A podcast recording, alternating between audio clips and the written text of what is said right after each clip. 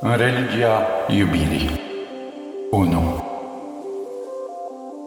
Ascultă cum se strecoară printre pietre singurătatea apei, prelungă și cristalină, fărămând în întunericul limpede șoaptele cele atât de departe roditoare, rostuind singurătatea în parfumul de mâna Maicii Domnului, adâncindu-mă cu lacrima lunii pe pieptul de granit al unei lumi pustii și întristătoare, în care picură noaptea în forme prelungi de lacrime.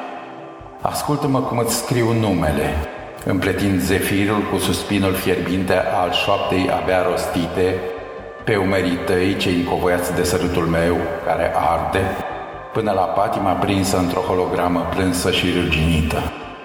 Mâna ta albă și firavă, purtată de singurătatea apei prelungă și cristalină, umezindu-mi buzele, în dreptul cuvântului care frânge așteptarea, într-un vis împlântat în întuneric ca un pumnal, risipând polenul miezului de noapte într-un strigăt straniu de pasăre fântână. Ascultă!